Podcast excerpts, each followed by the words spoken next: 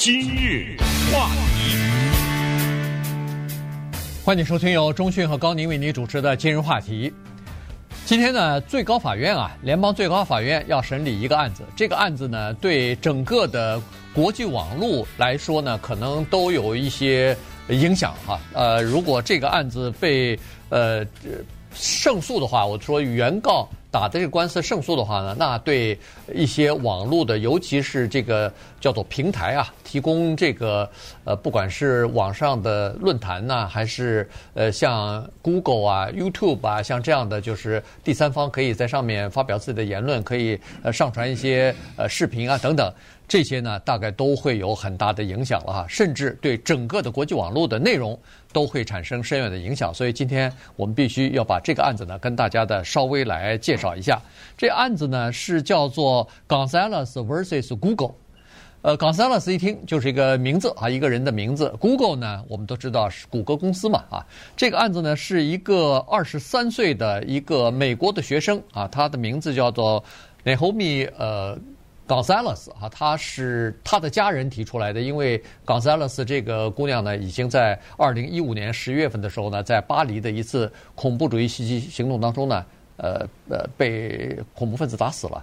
在那一次呢，后来是说是 ISIS 啊，就是伊斯兰国的呃制造的这样的一个恐怖袭击事件，在巴黎呃街头啊，在很多餐馆里边呢，就造成了一共一百二十九人死亡。那个 Gonzalez 就是其中之一。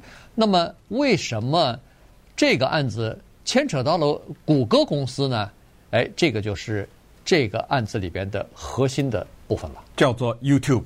啊，YouTube 大家就是非常熟的啊，这个是一个一锤定音的，可以说是一个将会有深远影响的大型的审理。为什么这么说？因为最高法院它多数的情况之下，它先要判断这个案子它接不接，所以它现在接了，这已经说明问题。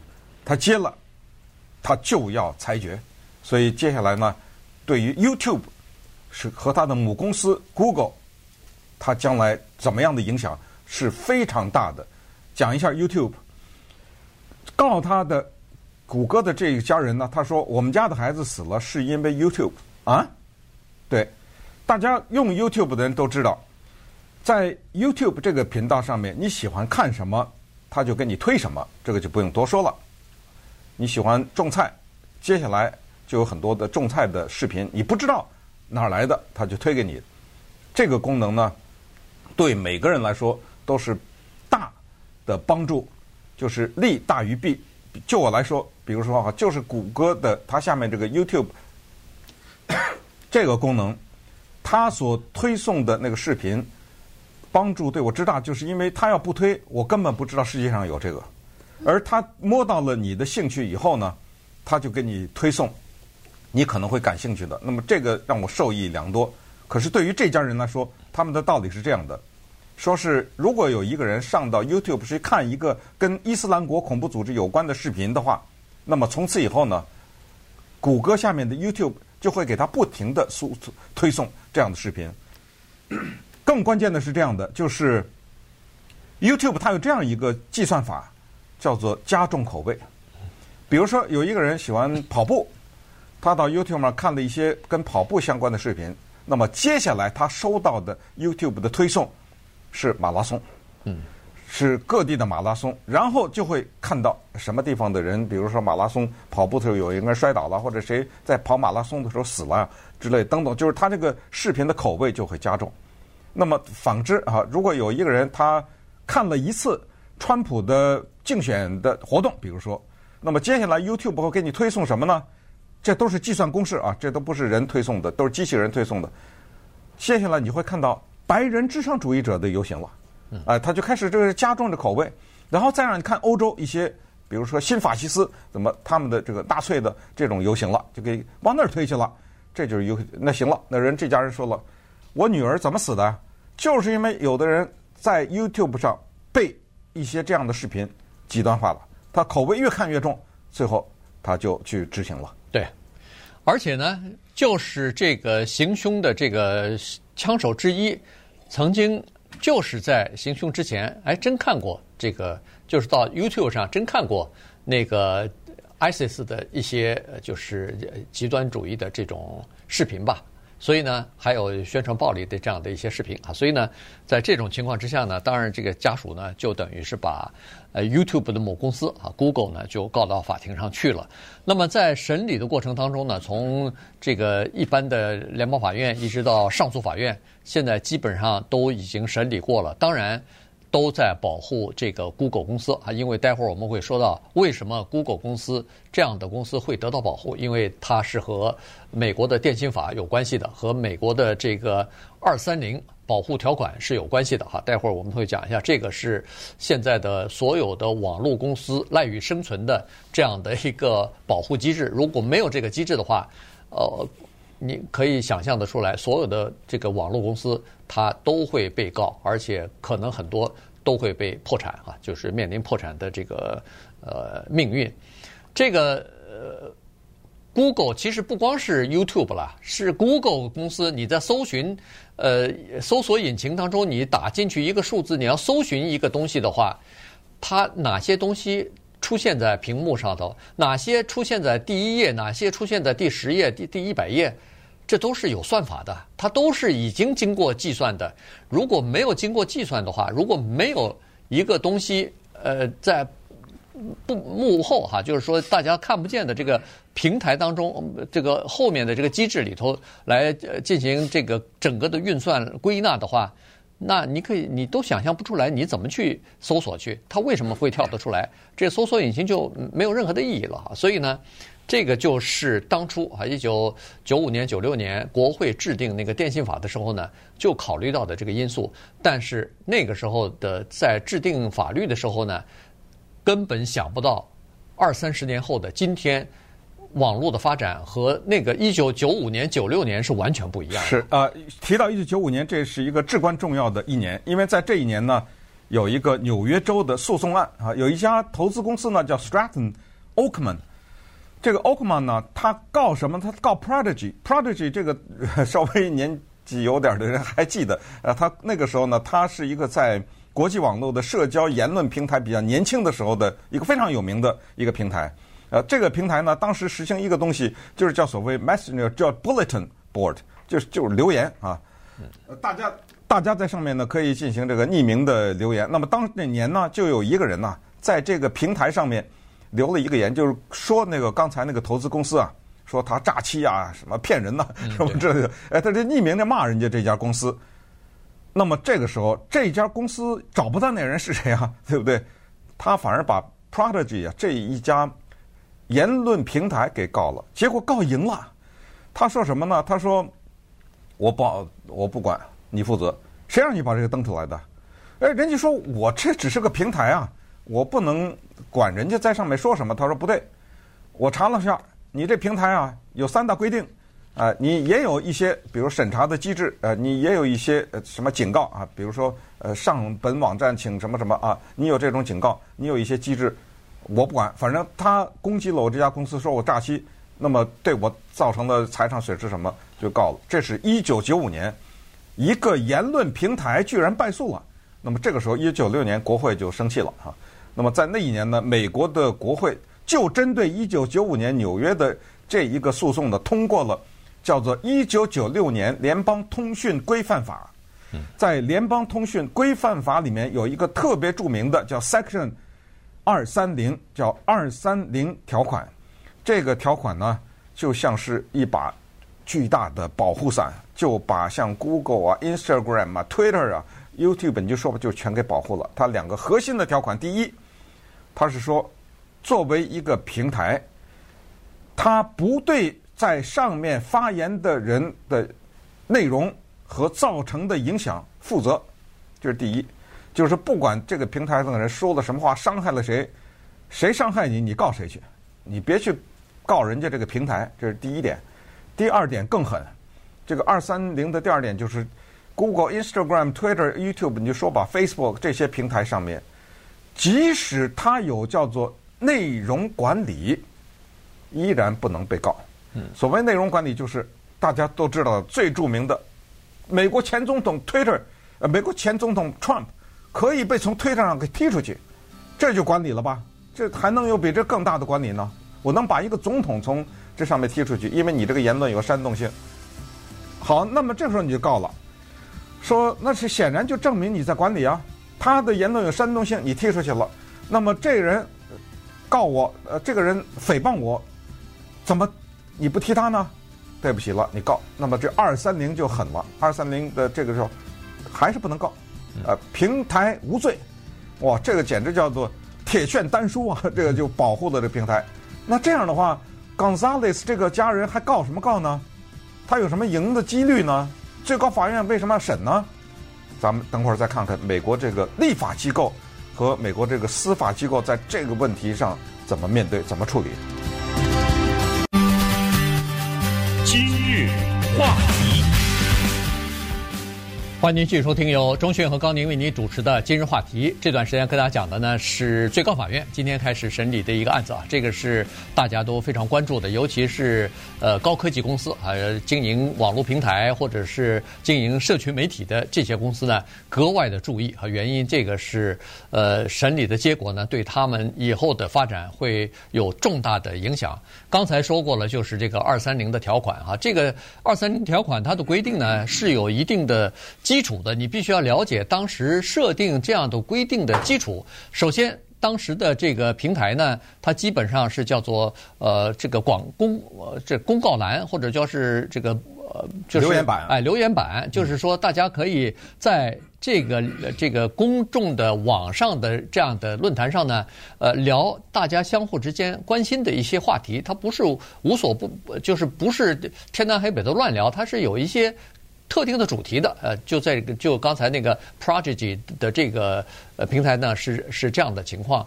但是为什么它要授予这个呃网络，它可以？呃，就是删除一些不恰当内容的权利呢？原因是当时国会主要考虑的是，有些人会利用这个网络啊，向青少年来发布一些色情的什么照片呐、啊、什么文字啊等等啊，就是下流的东西。这个呢是家长特别反感的，所以在这种情况之下呢，这个国会就给了网络平台的一一一一种这个权一种权利吧。就是可以把这些内容呢给它删除掉，不要让儿童看到哈，呃，给他这样的权利。但是为什么说要让这个网络平台不负不对第三方贴上去的内容或者是视频负责呢？原因是这样才可以呃促进这个网络平台更广泛的应用啊，更广泛的使用。否则的话，每个人都会担心。呃，自己的或者说某一个人的一句话或者一个贴文就会自己被告的话，那他还怎么去呃发展啊？所以呢是这么个情况。那他的理论基础在于这样的，就是说你在打电话的时候通就是通话的时候啊。这个电话公司，不管是手机还是这个座机啊，电话公司它并不监视你的内容。也就是说，你和另外的一个人，如果在电通电话的时候讨论的一些什么恐怖主义袭击行动啊、什么作案的这个内容的话，你会被告，但是你不能去告人电话公司去。算，我觉得更进一步说，即使电话公司有这个监听的功能，你也不能告他。对，我是觉得电话公司他如果。有得到某种授权的话，应它是应该可以监听的，对不对？他是可以监听作为证据啊。对，如果不可以，你没有这个监听的权利，或者是法官给你的这个呃权利的话，你连监听都不可以。对，你这就犯法了。哎，你这是犯法的，这是隐私权。另外一个极致的就是电子邮件和信和这个邮局。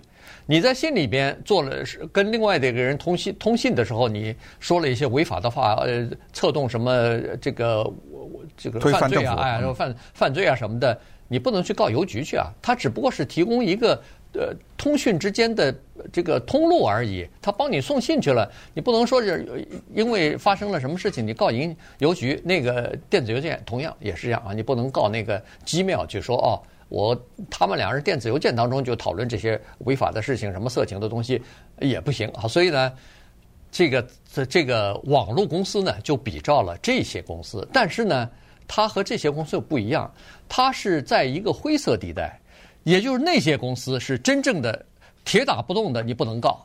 但是网络公司呢是介于这些刚才所说的什么邮局啊、什么电子邮件啊、呃电话公司啊这些公司和。呃，报刊杂志出版物的之间。因为报刊杂志出版物，他们如果刊登了一些，呃，比如说是教唆或者是挑逗呃这个犯罪啊什么的，或者是种族主义的言论的话，那他们是可以被告的。原因是，在一个报刊上，在一个杂志上，他们的那个编辑啊是要对自己的每一期刊物所登出来的内容。是要负责的。顺便说一下，这个也涵盖广播电视啊，都是一样的啊。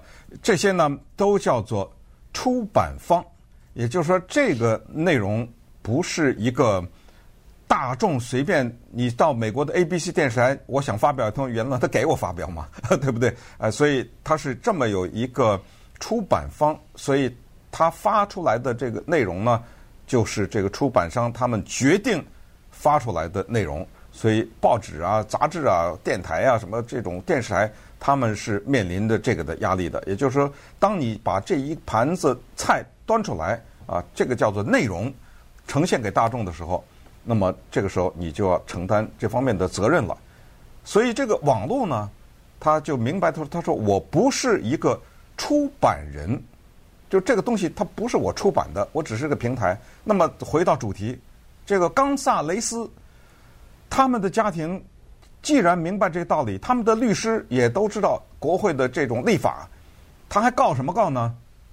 这个时候他抓住了一个东西，我觉得也就是美国的最高法院同意审理这个案子，也是因为他抓住了这个东西，就叫做推送。是的，如果你 YouTube 该看什么视频，比如说我要看邓丽君，我只需要在 YouTube 打“邓丽君”三个字，那是我打的，对不对？我上去看到了邓丽君，可是等我看完邓丽君以后，从那以后，我的 YouTube 只要上去，我看的下面的推送，那是邓丽君什么在这儿的演唱会啊，在那儿那还有的推送啊，还有邓丽君的讲话呀，邓丽君以前做的广告啊，邓丽君在生活中的一些镜头等等，那是他推送的。他就说现在咬住这个了，叫你不推，他怎么能看到呢？那你推了，你要负责。谁让你推的？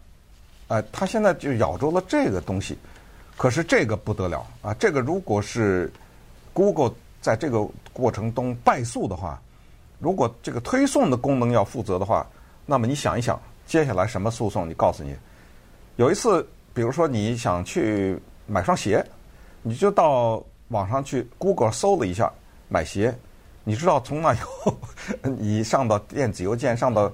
新闻网站上到娱乐网站旁边那广告全是卖鞋的，你会注意到这个，对不对？对，这就叫推送，因为他摸透了你这个规律。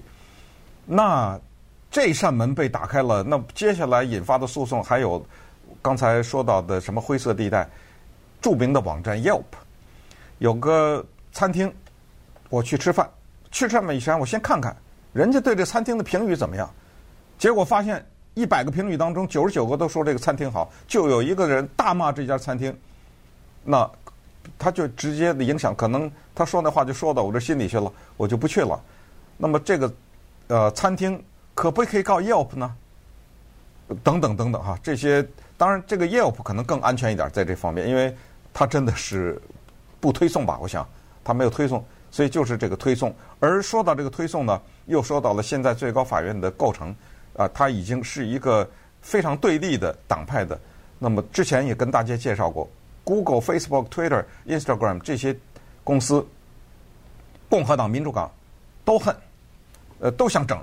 啊，共和党觉得他们太左了，呃，拦截右派的言论、保守派的言论，他居然能够把总统踢出去。你认为共和党会喜欢这些平台吗？啊，这些平台的老板都是些左派，都是些自由派。共和党是这样的情况，民主党也不喜欢他们，就是觉得他们不够 左的不够啊！居然允许像什么 Alex Jones 对不对？前段那个审审理什么这种啊 Podcast 什么，居然允许这些持右派保守的观点大放厥词，所以觉得监管的不够，所以最高法院他同意接这个案子，我就觉得有点背后有点发凉，因为他最后怎么审理都不太对，你不觉得吗？对，嗯。但是呢，他必须要考虑到一个现实哈，就是现在的这个网络平台，不管是社群媒体也好，不管是 Amazon、呃 Yelp，不管是几乎是所有的东西，它有一个东西叫做数据分析。是这个数据分析里边就有人工智能的各种各样的叫做算法。这个算法里边，其中一个就包括推送。推送它的功功能不是推送一些政治方面的东西，它主要的功能是要做拉广告商。广告商他要知道你一个买鞋的，刚才说了，呃，看电影的，你你喜欢什么样的电影？你喜欢什么样的鞋？你刚好正好你要想了解，我要去欧洲去旅行去，你查了一下，结果马上你会发现，除了欧洲以外，这个北欧的、西欧的、东欧的，然后非洲的、这个中东的、什么南美的。全部来了。当他了解到你喜欢旅游的时候，你就完了啊，那就是铺天盖地的。各种各样的东西都来了哈，所以呢，他们要的是这个东西。他有了这个功能以后，他就可以跟各种这个服务商说：“你在我这儿下广告，下广告，我会把你的广告内容推送到。”对这个东西感兴趣的人那儿去，没错，嗯，啊，所以呢，这是这些公司，就是这网络公司，它凭什么免费的让你使用？凭什么免费给你提供那么多服务？因为它是从广告商那儿已经得到钱了，所以它可以免费的给你呃提供服务。如果要是这个功能不许有的话，那么这些网站一下子就变成恨不得就变成一个瞎子一样了。它。它不能随时的推送一些及时的东西的话，你就觉得这个网站好像不人性化呀，嗯，对不对？你有没有上 YouTube 看任何的视频？你发现，在那个视频开始之前，有一个小广告，十几秒钟的广告是讲中文呢？对对不对？不对？这个讲中文的广告，一个在怀俄明州的乡村的美国的白人的农民，他上网，他永远看不到这个广告。你们俩看的是完全的一样的一个内容，完全一样的一个视频。那个怀俄明的农村的那个白人，他看到的就是另一个。你们同一个时间、同一秒钟上去都没用啊，他就永远看不到你这个讲中文的视频。中文下面还细分呢，还有讲广东话的呢。哎，对，有的人他就看到的是广东话的吧，他对你知道的太清楚了，他就知道你这人。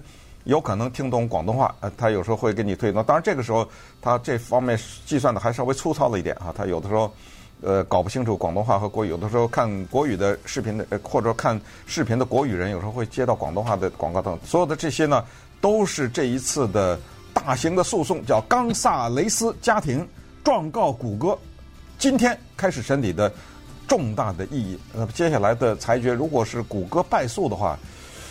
哇，那这个就真的是，应该说是一连串的诉讼即将开始了，所以这个案子我们要密切的关注。